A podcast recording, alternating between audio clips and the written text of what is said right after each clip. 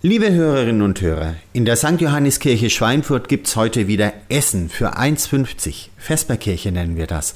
Aber eigentlich geht's gar nicht ums Essen, sondern um die Begegnungen an den Tischen, beim Kaffee, bei den Beratungsstellen und auch die Begegnungen unter allen, die mithelfen, den Gastgebenden, wie wir sie nennen.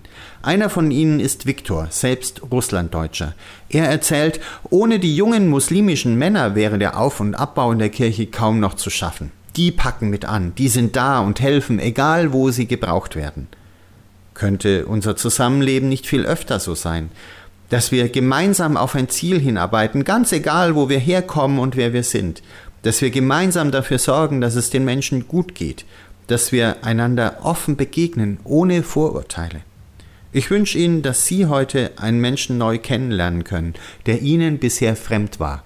Ihr Pfarrer Heiko Kuschel von der Evangelischen Citykirche Schweinfurt.